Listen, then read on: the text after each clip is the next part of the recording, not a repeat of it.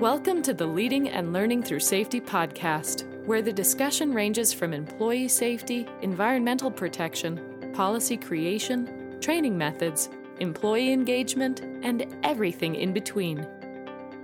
Your host is Dr. Mark French. As an industrial and organizational psychologist and certified safety professional, he's going to share information and anecdotes from years of experience in the people side of safety. Safety is so much more than a technical skill. It is a motivational need that defines the culture of your organization. Employee safety is a meaningful business practice that makes a direct impact on everyone through direct behavioral engagement. That is why your organization should be using safety as a key method to learn about your culture and lead your teams. Thanks for joining this episode as we talk through current issues in EHS and how they impact our everyday workplace.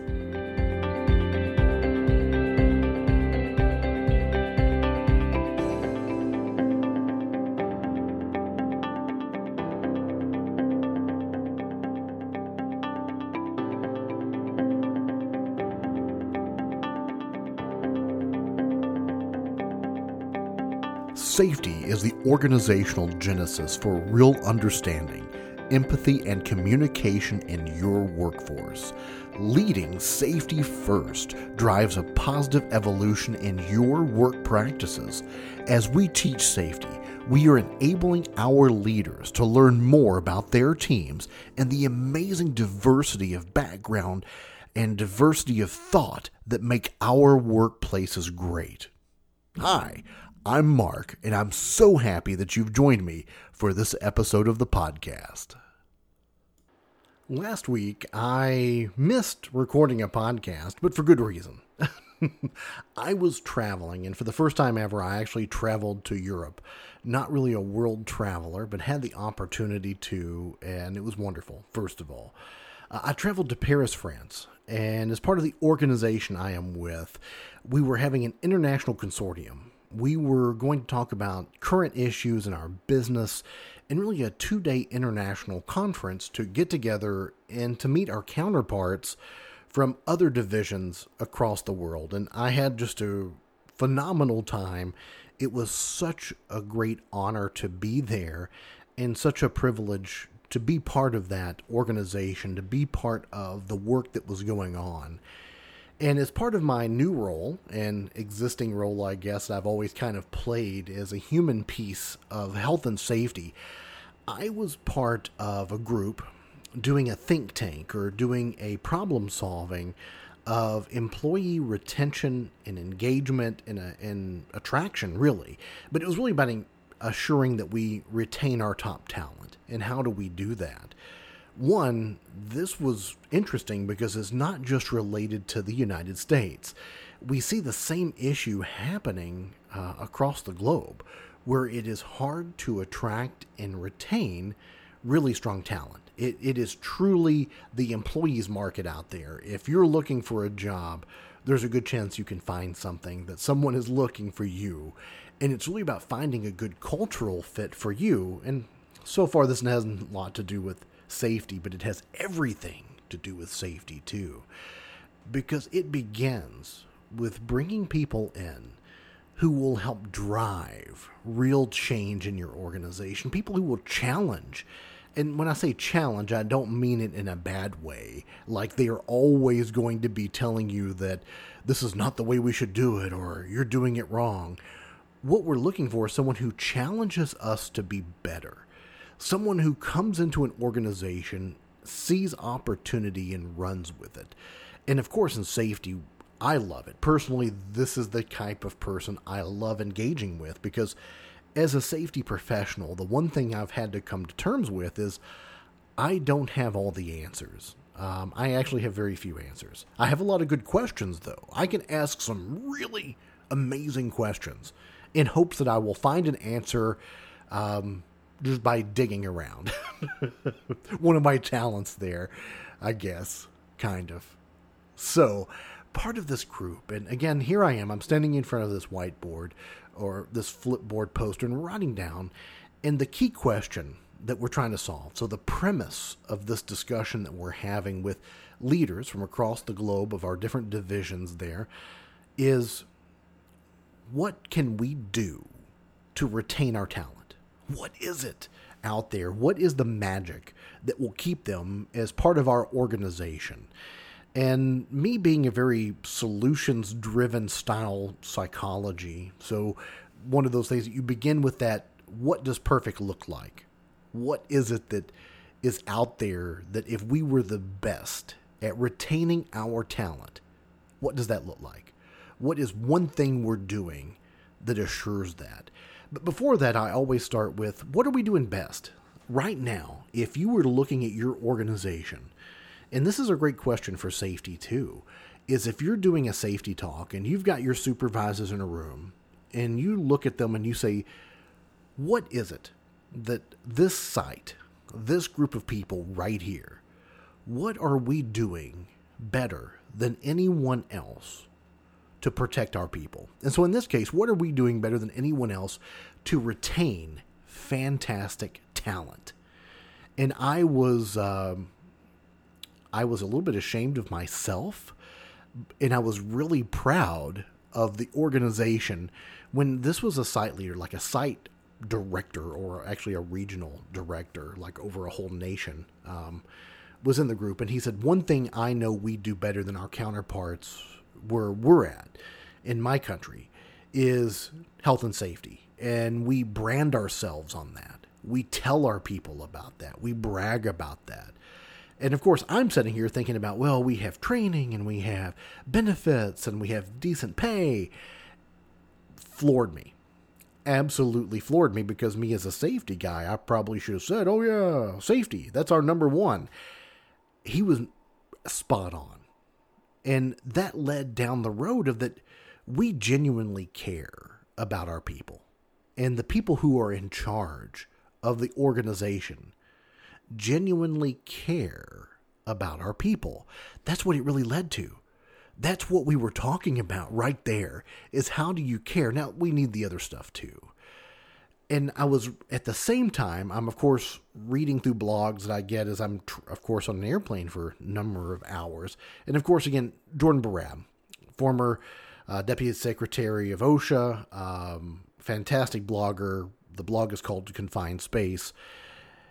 At the same time, I'm reading a blog coming back home, catching up, and there's one about surviving work that in the U.S. and he was specifically talking about trenching and how dangerous that is, and how we're seeing a, an abnormal and excessive amount of trenching deaths in the United States. Is that could you imagine going to work and you know some of us laugh about oh I survived the day or survived the week, but in the United States we're literally talking about human survival that we're talking about the idea of did you go to work and actually were, were, you did you fight hard enough and did you do enough to come home not not at a morgue? That you actually get to come home whole? Unbelievable.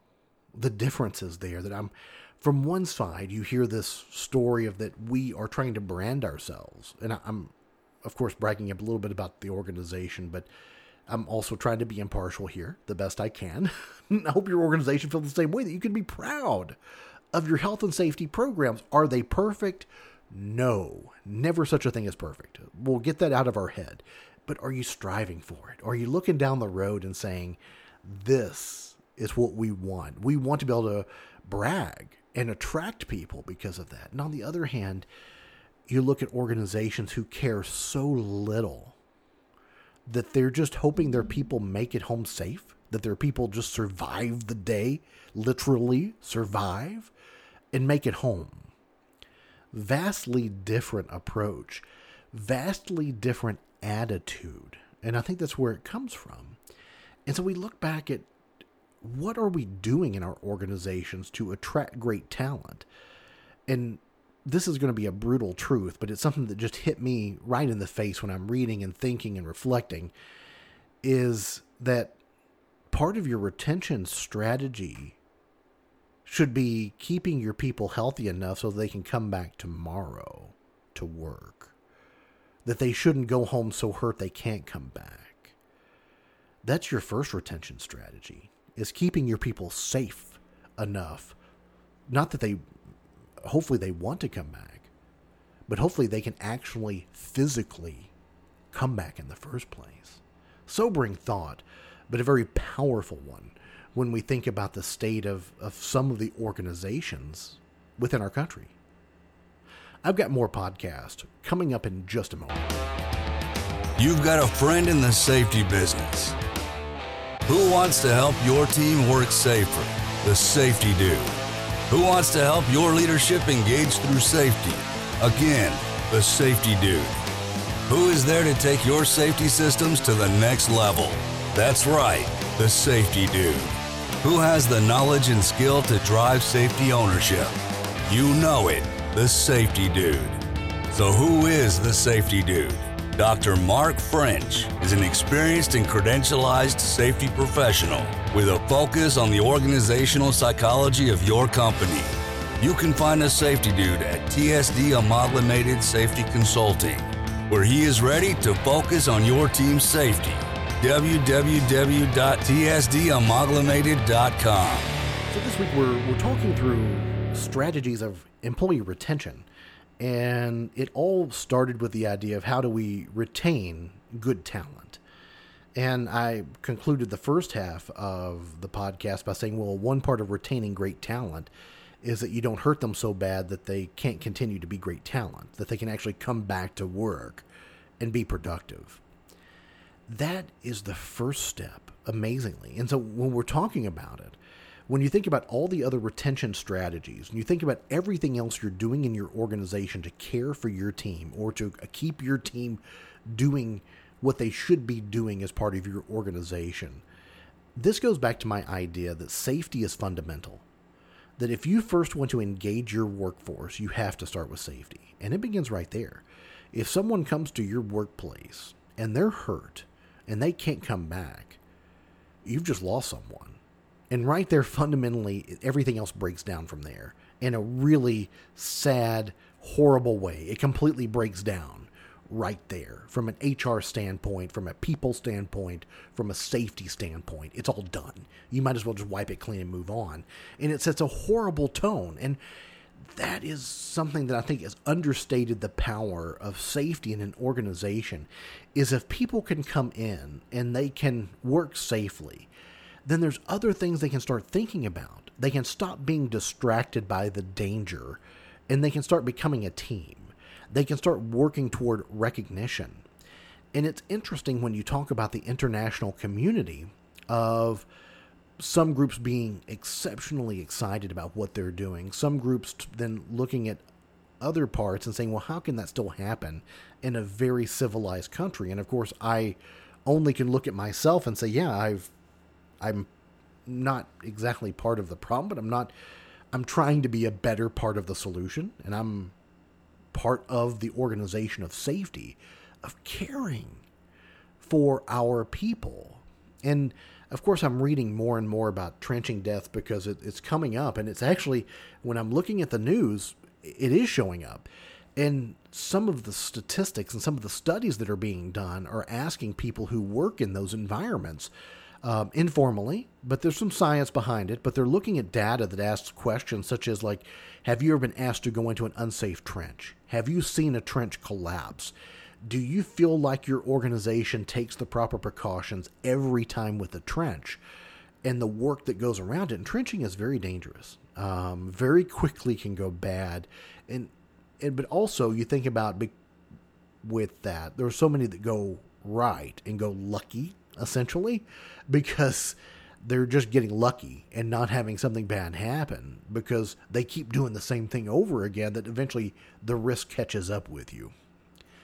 And in this case, the people that are answering, it's bad. It seems really bad that they're being asked to continually go into unsafe conditions. They have don't have trust in their organization not to put them at life and death risk. So this isn't minor risk, manageable risk. This is risk that is one, illegal, two, is that they they have to worry about survival at work and they don't have faith that their company has any care whatsoever about it. And I think it was close to like a, a third only felt like that all the time their company of the trenching the work that they did cared and did it the right way every time and that they've seen shortcuts. They've seen times where they haven't followed the precautions.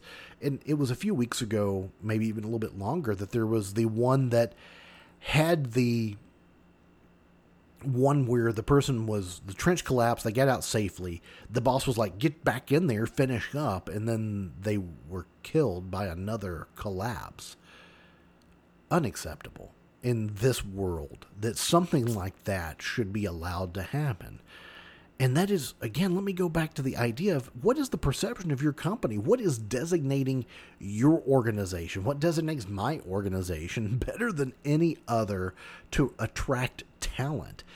And you would think, and I would think, this is me, I say you, but it's me. I think that I should be focused on more about like what kind of fringe benefits are we offering? Are we offering career growth? Are we offering like things that help you be passionate about your core values?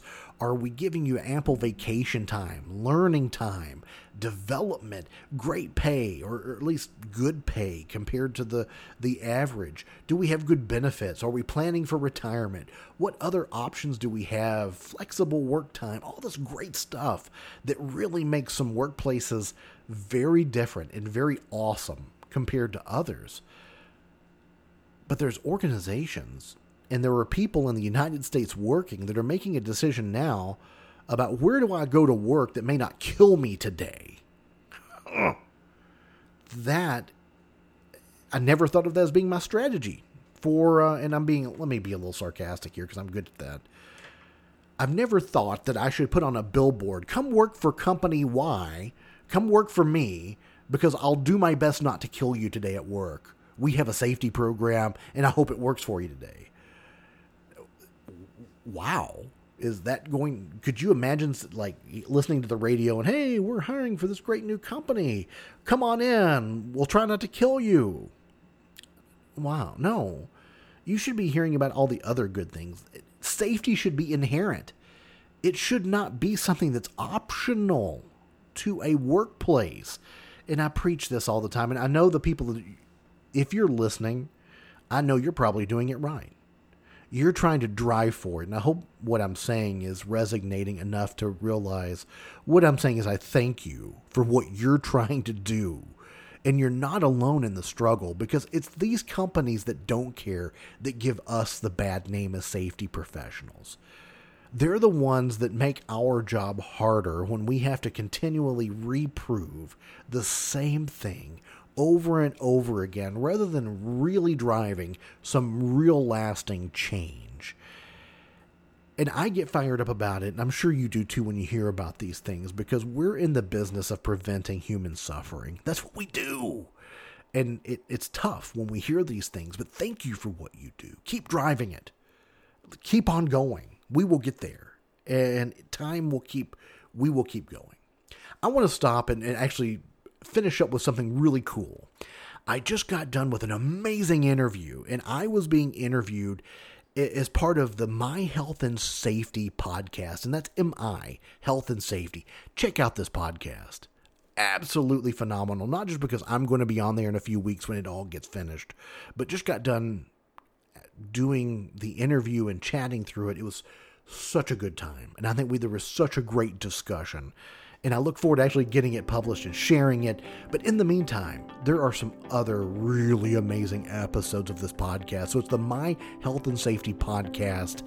It's MI Health and Safety. Check it out. I think you'll really enjoy some of the topics. You'll enjoy the conversation. I know you'll enjoy the host. She's fantastic. So check that out, and uh, I think you'll you'll be very pleasantly surprised. Until the next time that we chat, stay safe.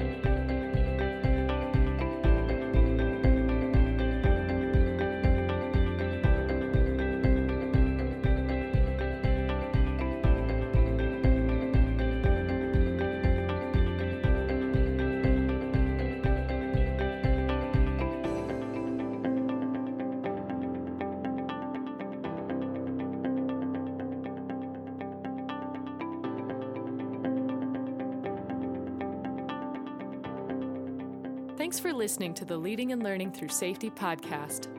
All opinions expressed on the program are solely the view of the individual and not affiliated with any business entity. This podcast is for informational and entertainment purposes. It is not a substitute for proper policy, appropriate training, or legal advice. This has been the Leading and Learning Through Safety podcast.